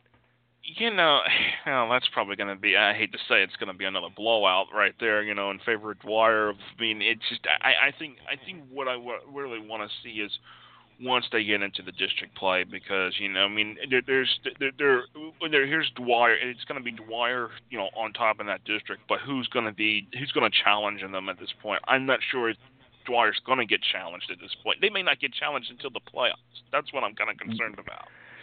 And, yeah, you know uh, and they may they're there may getting be uh there may be an eye opener sitting there in that playoffs for them if they don't you Oh. know run into an opponent that could challenge them. You know, so um, that's Yeah. that's going to be a tough part for them. Um, interesting game going to happen. Uh, you know, up up the coast, Booker T. Washington, not the Booker T. Washington of Miami, but the one of Pensacola is taking on Pensacola. Pincos has this as a three-point game. What do you think? You know, I mean, I mean, I, I'm kind of, I'm kind of wondering what's going on at Pensacola because Pensacola usually, you know, it's it's it's one of the oldest programs in the state, and I mean, they got a lot of tradition there. But just as of lately, it just seems like, you know, what what's happened to the winning there? What what's happening to getting to the playoffs? And mm. I'm just like, you dropped the first couple games, and I'm like, I can understand, yeah, you dropped the game to Pine Forest, but you know, I mean, you, you should be. I, I, in my mind, I'm thinking they should be one and one, but at this point, it's like, okay, who's going to do what? Now, this might be a chance for a win, but that Booker T. Washington being there in Pensacola, being coached by Charlie Ward. I mean, I'm kind of, I'm kind of, I'm kind of considering that they Yeah, had won should- week one. There, there, there- there's some things turning around there on the Panhandle, and I, I think it's not not, not not Pensacola. It's it's some of these other teams that have kind of laid dormant, and all of a sudden now they've got some new fuel to the fire with things going on, and they're saying, you yeah, know what, be, uh, hey, it's our time. That that matchup there is going to kind of tell us some things there. Joshua Wilson from Florida, HSFootball.com, joins us here on a Gridiron Stud Show talking Florida football. We have, uh, and by we I mean American Heritage, we have a pretty serious matchup tonight as we take on uh, famed Miami program Northwestern in uh, the Ooh. Mecca, Traz Powell. Uh, big time matchup there for us. Um, I know Northwestern won some revenge. It was a 48-23 game last year. Certainly not, uh, you know, indicative of what Northwestern has been able to do. Um, they're going to be nice and angry. That's my and that's my top game of the week, which actually that article's actually in the process of trying to go up, kind of behind this week with everything with the holiday and trying to get the, all the makeup games in, trying to trying to Mhm. track down as who, which games are going to be the you know solid. But I mean that that game's a top game of the week, uh, game of the week in the state, and you know and it, and it has every right to be because you you look at you you, look okay you know okay the, Patriots have been nationally ranked here. Northwestern's trying to make a comeback, trying to rise back up, you know, as a program that hey we're not just known in the state, we're known nationally as well. I mean, you've get me, but the fact that you have to go, the the, the Patriots have to go in the Traz Powell. Mhm. That's a tough environment. We we know that's a tough environment. Just ask No. Carlos Aquinas about that one. I mean, let's Yeah, no just, doubt. Let's just put it that way. I, I you know, I, you know, I, I've got to give kudos to American Heritage for what they have been able to do after you know after that defeat with Booker T in, in the preseason, being able to come out and knock off Colquitt, and then you know beat Don Bos- shut out Don Bosco Prep, which that you know. I mean, that was I think what is was the first time in 12 years that Don Bosco had been shut out. I'm like, well, you know that that that speaks pretty highly. Yeah, pretty right pretty there. pretty angry about uh, our performance in that opener against Booker T. I mean, nothing to take anything away from Booker T. I mean, they went and proved the next week that they're a good football team. We just felt like we did a whole lot to help uh, the the Tornadoes win that football game. A ton of penalties and just just Oh, yeah. generally didn't play well. So. Um, kind of a mission. I, I'm, you know, very interested in seeing the mission, how uh, we perform. Right, but I think y'all have got the mission out there that hey, you know, y'all, y'all were knocked out the second round of the playoffs, and you want to go. You, you, the mission is we won another state championship, and well, you know, that's that's a very good mission to be on. You know, for for any team, you Yeah. know, you want another state championship or you want to win one, and you know, w- w- and some people say, hey, it's basically a revenge season for them. Well, yeah, I agree. it is Yeah, a revenge no- no. season. It, it, it, No doubt, man. Especially no doubt, definitely. Yeah, exactly, ex- exactly. Looking forward to that. Well, listen, I'm short on time. One more game to talk about, um, and you know, as the weeks come, you're going to be joining me every week here. We'll have a ton to get into, and one of those will be oh the yeah. uh, the the coach at Miami Jacksonville. We won't get into that today. Well, one more game for me to talk about. It's Glade Central taking on American Heritage Delray. I'm not sure where we're at with these two teams. Give me some Ah, insight on both of these programs, and what do you think will happen tonight? I, I I was kind of a little dumbfounded that Glade Central dropped the Palm Beach Lakes last week. That's for one. Yeah, but I mean that that tells me, that that made tells me me that scratch hype- my head. but that tells me that the hype about Palm Beach Lakes must is, is actually it, it's starting to become it, it's starting to gelify uh, to gel as a legit hype. It's not just being blown. It's not just being blown out of proportion. It's telling me that Palm Beach Lakes might have been might have finally turned the corner. So Yeah, I'm gonna put um, that coached by old uh, teammate of mine, Al Shipman, at the University of Miami, doing some good things Oh, there. yes. So, um, yeah, you know, I like to see that. Yeah, I'll see that, but, but American Heritage. I mean, I mean, for, for Delray, I just don't know what the world's going on because you dropped 50 to 17 to Naples in Week One, which is a team you actually beat last year, and this was N- Naples is supposed to be rebuilding this year. Well, which obviously apparently it's just reload, not rebuild. Yeah. Um, and and then you go, then you go, then you then you go up to St. John's uh, and play the up to St. John's and play the Cadets, and you just basically don't even do anything really, except maybe put I don't know, like nine points on the board. I'm like, I, I really don't know what to make of them at this point. I mean, I I, I would like for them, you know, okay, let's see what they do. Come back down home, get back into your environment.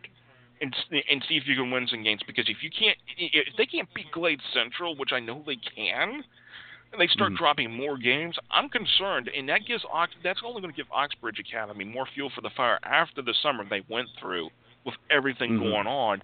It's just throwing more fuel into the fire after starting off the season two and zero against knocking off two big time opponents. I mean, I yeah, really I didn't think, you know, expect that out of Oxbridge, given, like you said, what No. they went through this this off season, losing a coach, losing several players. So, uh, surprised by that. Well, listen, man, never enough time to talk to you, but we do oh, got to never enough uh, bring bring it to it. No, no, never enough time. But uh, we'll we'll kind of see the action that goes down this weekend and some interesting games, and hop back on it again next week.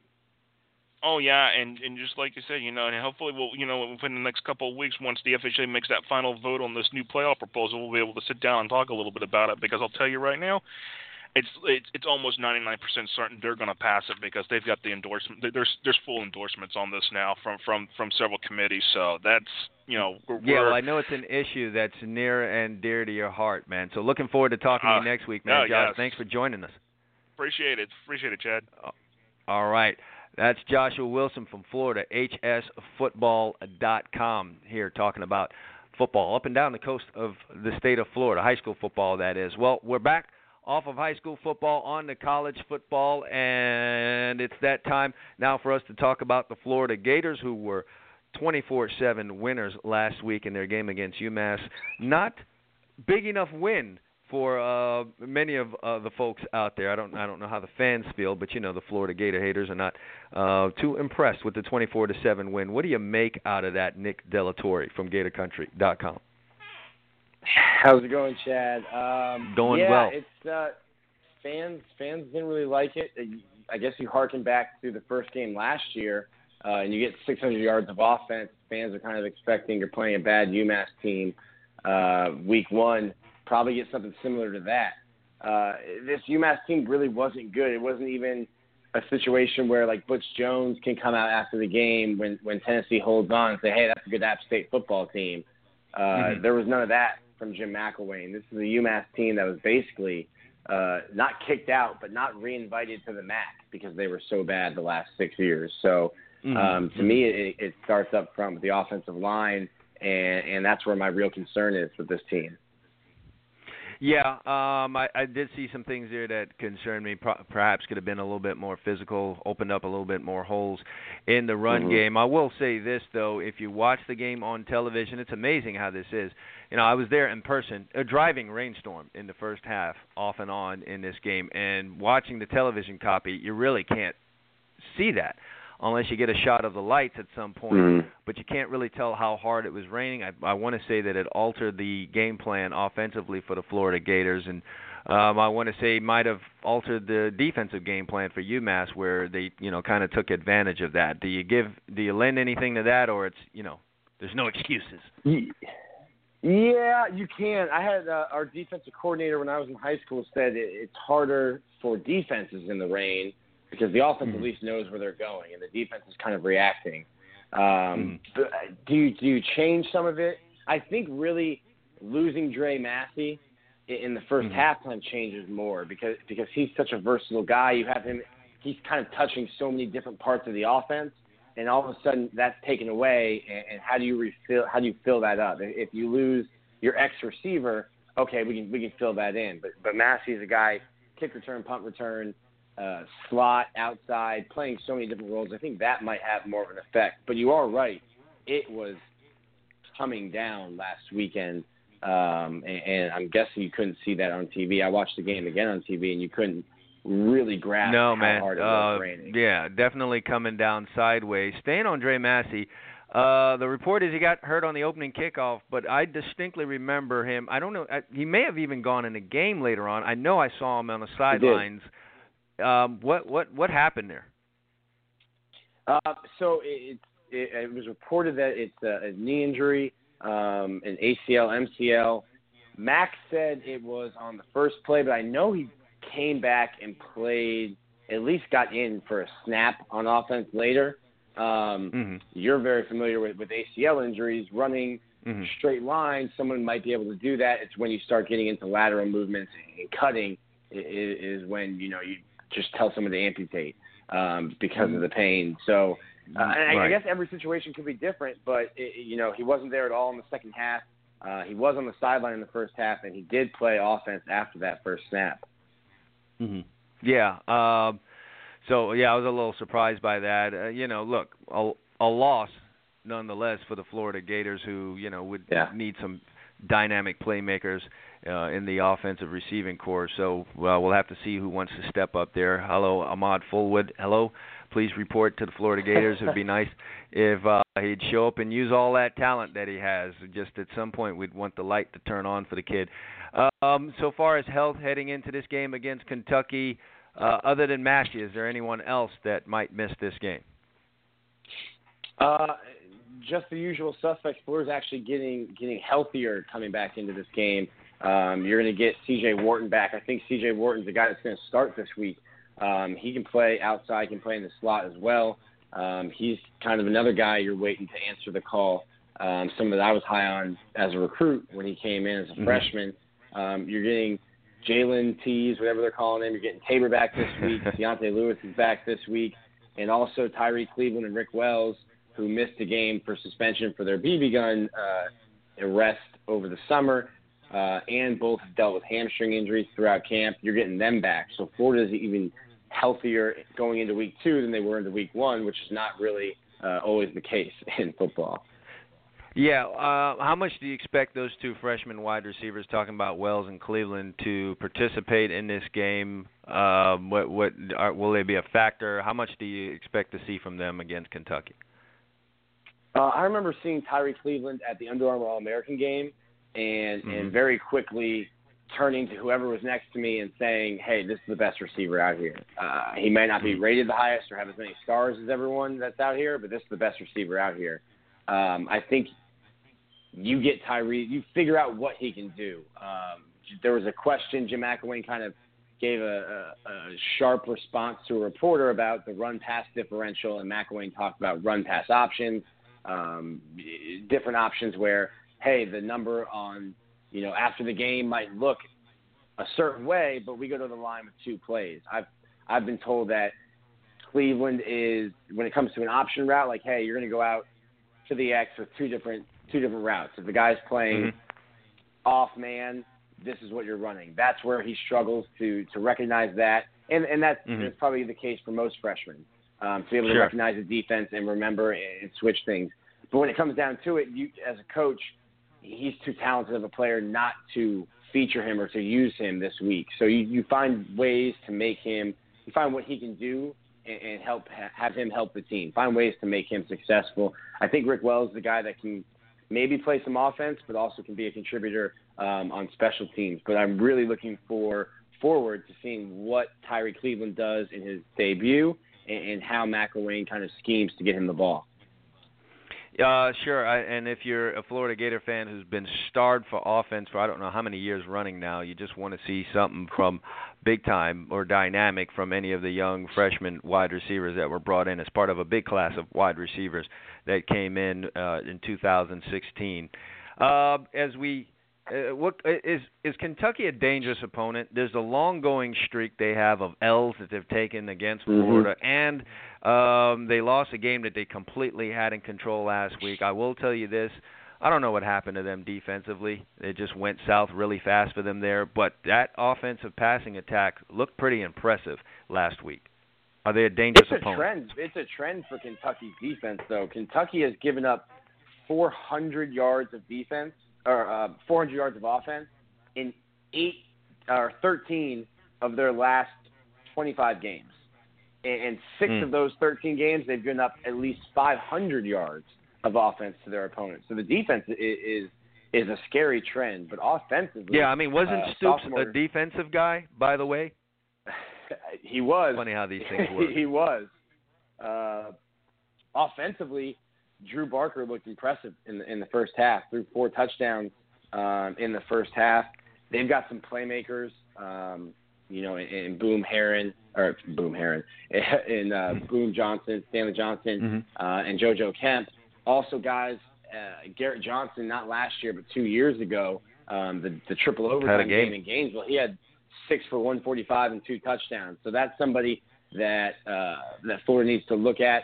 To me, though, it's kind of like what what Quincy said this week.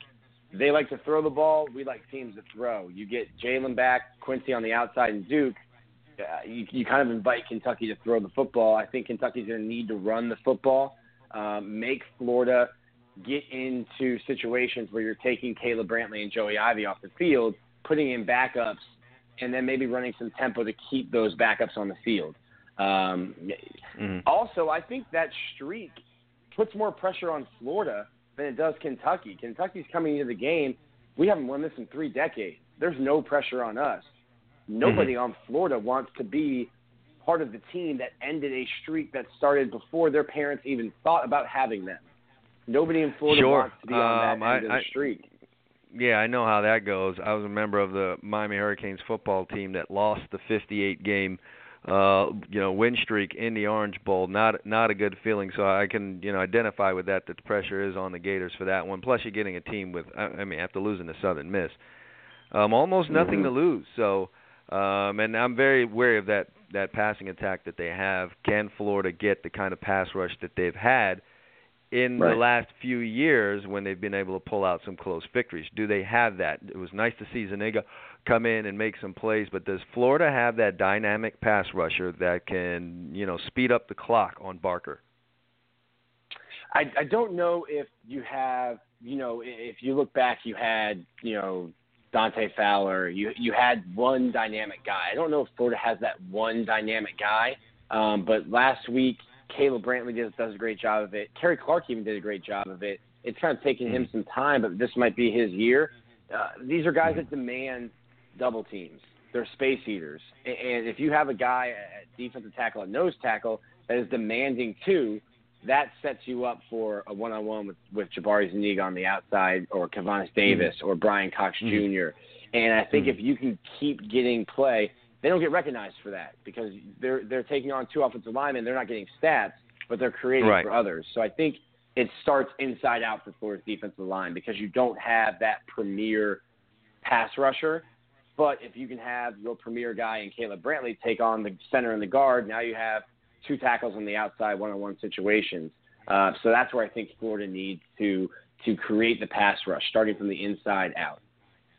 Yeah, that's going to be the big part of this thing. Uh, I think on Saturday is seeing the Florida Gators pass rush against this passing attack. It's going to be key um, in terms of holding them down, keeping them off the scoreboard, and and making this game the comfortable win that odds makers and fans would like it to be. Uh, let's talk about the conference. It was not a banner weekend last week for the conference. I mean, uh, short of Alabama you know, punching USC in the face on national television. It was kind of a dark day for the the Southeastern Conference. It started with Tennessee struggling with Appalachian State on Thursday night, and then it just rolled into uh, you know closer than expected victory for Arkansas, a loss for Mississippi State. LSU, uh, many who many had winning the West, taking the upset loss to Wisconsin.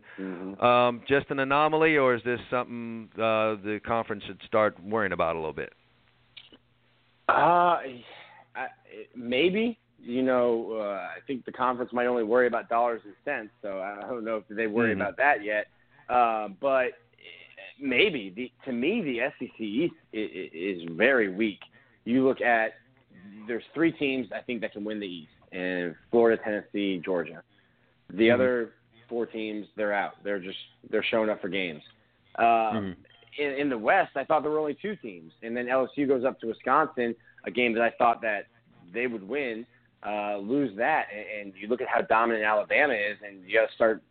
The question begs: Is everyone riding Alabama's coattails? Is Alabama elevating the SEC and kind of carrying that banner? Uh, because Tennessee uh, is, is exposed in Week One against App State. You have a quarterback that can't throw. Um, Mhm. Georgia is going to be running a freshman quarterback. Mhm. Florida, same old offensive line problems. There just seems to be more warts, more blemishes on the SEC that maybe in past years uh, you could kind of wax over, overlook. This year, for some reason, definitely in week one, uh, really seemed to be standing out. Well, finally, and not to look past Kentucky, but let's look ahead to some of the other opponents that are on Florida's schedule coming up. We touched on LSU.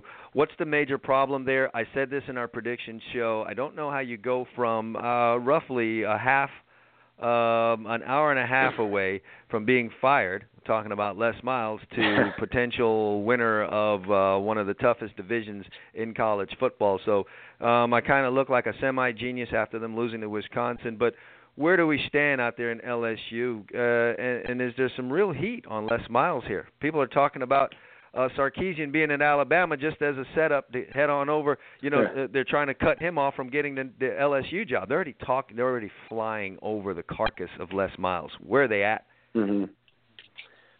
I don't understand what people thought LSU was going to do differently this year. You have Leonard Fournette and Guice. You have two Mm. of the best running backs in the country, and one of them is a backup. Mm. You have a quarterback who isn't proven, and in my opinion, isn't a very good quarterback. Mm.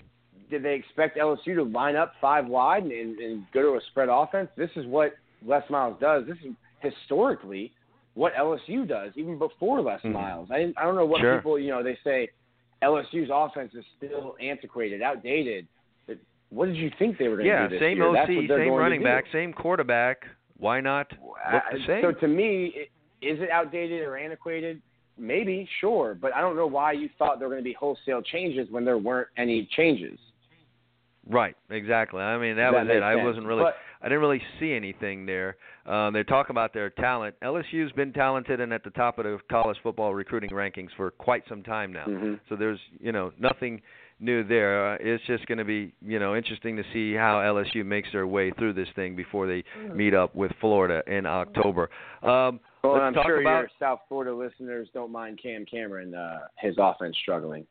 Oh, good grief! Uh, uh, I mean, he's a he's a great guy. How he keeps getting these jobs like this is beyond me, and he's paid quite well over there in Baton Rouge to put up a stinker like he did last week. Amazing to me. Um, Florida State, they got a win, and my friend, it was against an SEC opponent, so you know, you know, Mhm. Florida State fans are just having a really good fun time with that. It was really the tale of two halves. Ole Miss completely dominating Florida State in that first half, but their whole hurry up thing ran out of steam in the second half, and Florida State stormed right back in there with 33 unanswered points. How good is Florida State, you think, in your opinion? Um, and then what to make of Ole Miss? Uh, well, well, first, uh, Ole Miss. I think the relationship that Chad Kelly has with Ole Miss fans and vice versa, you saw it all. Chad Kelly made Mhm. five, four, five, six throws in that game that are NFL throws, putting Mhm. balls I- into tiny spots. Uh, and, and then, like the last pass of the game, he makes four or five a game where you just look at him like, "What are you doing? Why would you throw the Right. ball there?" Um, I, I think he's talented. It almost reminds me kind of like a Tyler Bray, where you've got this million dollar arm, and then you have these brain lapses, a handful of brain lapses during the game, where it's Mhm. just kind of like, what were you thinking? Um, Mhm. He has the talent.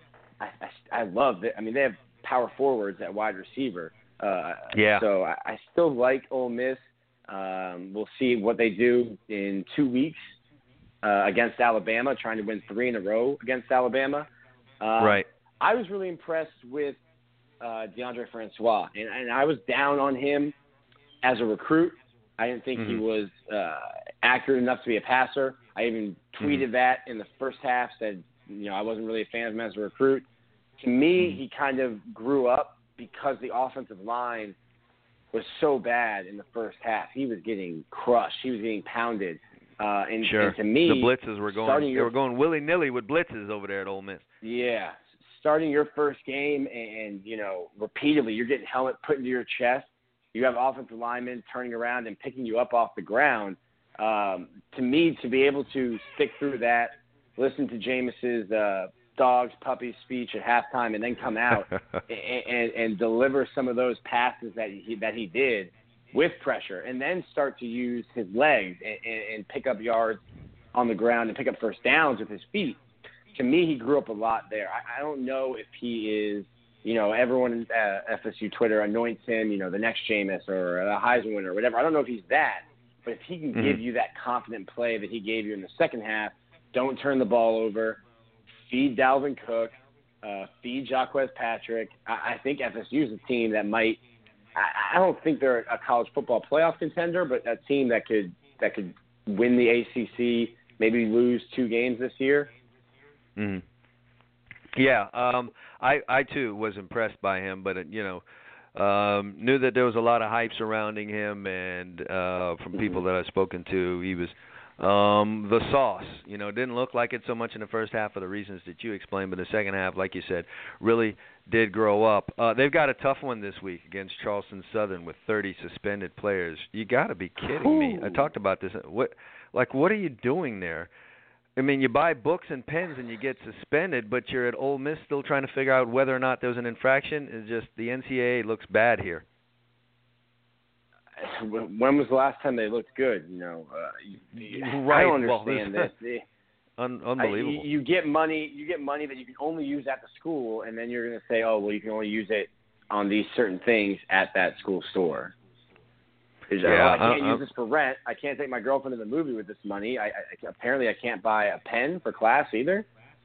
It's it's crazy. They should have bought Dalvin Cook jerseys with the money. I, I guess. I guess that would have been all right. You help the bottom line of the NCAA. Well, listen, man. We'll leave it at that. I'll be up there this weekend checking the game out. Um, uh, you know, old teammate of mine is coaching the wide receivers over there, so I told him I'll be watching and ready to heckle if your boys aren't playing right. And I'm talking about Lamar Thomas, who's a Gainesville native, coming back wearing the Kentucky blue. So uh, I'll be up there checking it out, and I can't uh, can't wait to talk to you next week about this game and what's coming up in the future of Florida Gators football. Thanks, Chad. Hope you stay dry this week. All right, all right. Thank you very much. Nick Delatorre from GatorCountry.com joins us here on the Gridiron Stud Show to talk about the Florida Gators last week and uh, this week and the weeks beyond. All right, well, listen, it's a, another Football Friday edition in the books for us here on the Gridiron Stud Show. And as always, we covered a good amount of ground. We got a lot of things done here, and uh, we appreciate you all sticking in there to listen to it all. Really enjoy doing this. We uh, had the college football predictions, we had the NFL predictions, checking them all, uh, checking off all the things on our to-do list here. But we got it all done here on the show today, and again, we appreciate you listening to the Gridiron Stud Show, making it a uh, one of the featured shows here on the blogtalkradio.com. So if you're starving for uh, some good, uh, let's say, talk radio, well, you got it right here on the Gridiron Stud Show each and every week. Emil and I will be back with you on Monday um, as we wrap up the weekend's action, as we kick off the NFL weekend. Uh, and football season's in full force right now, folks. NFL, college, and high school football all in uh, all on the docket this weekend. So again, appreciate you listening to the Gridiron Stud Show, and uh, we'll see you guys on Monday. Enjoy your weekend. Thanks for listening.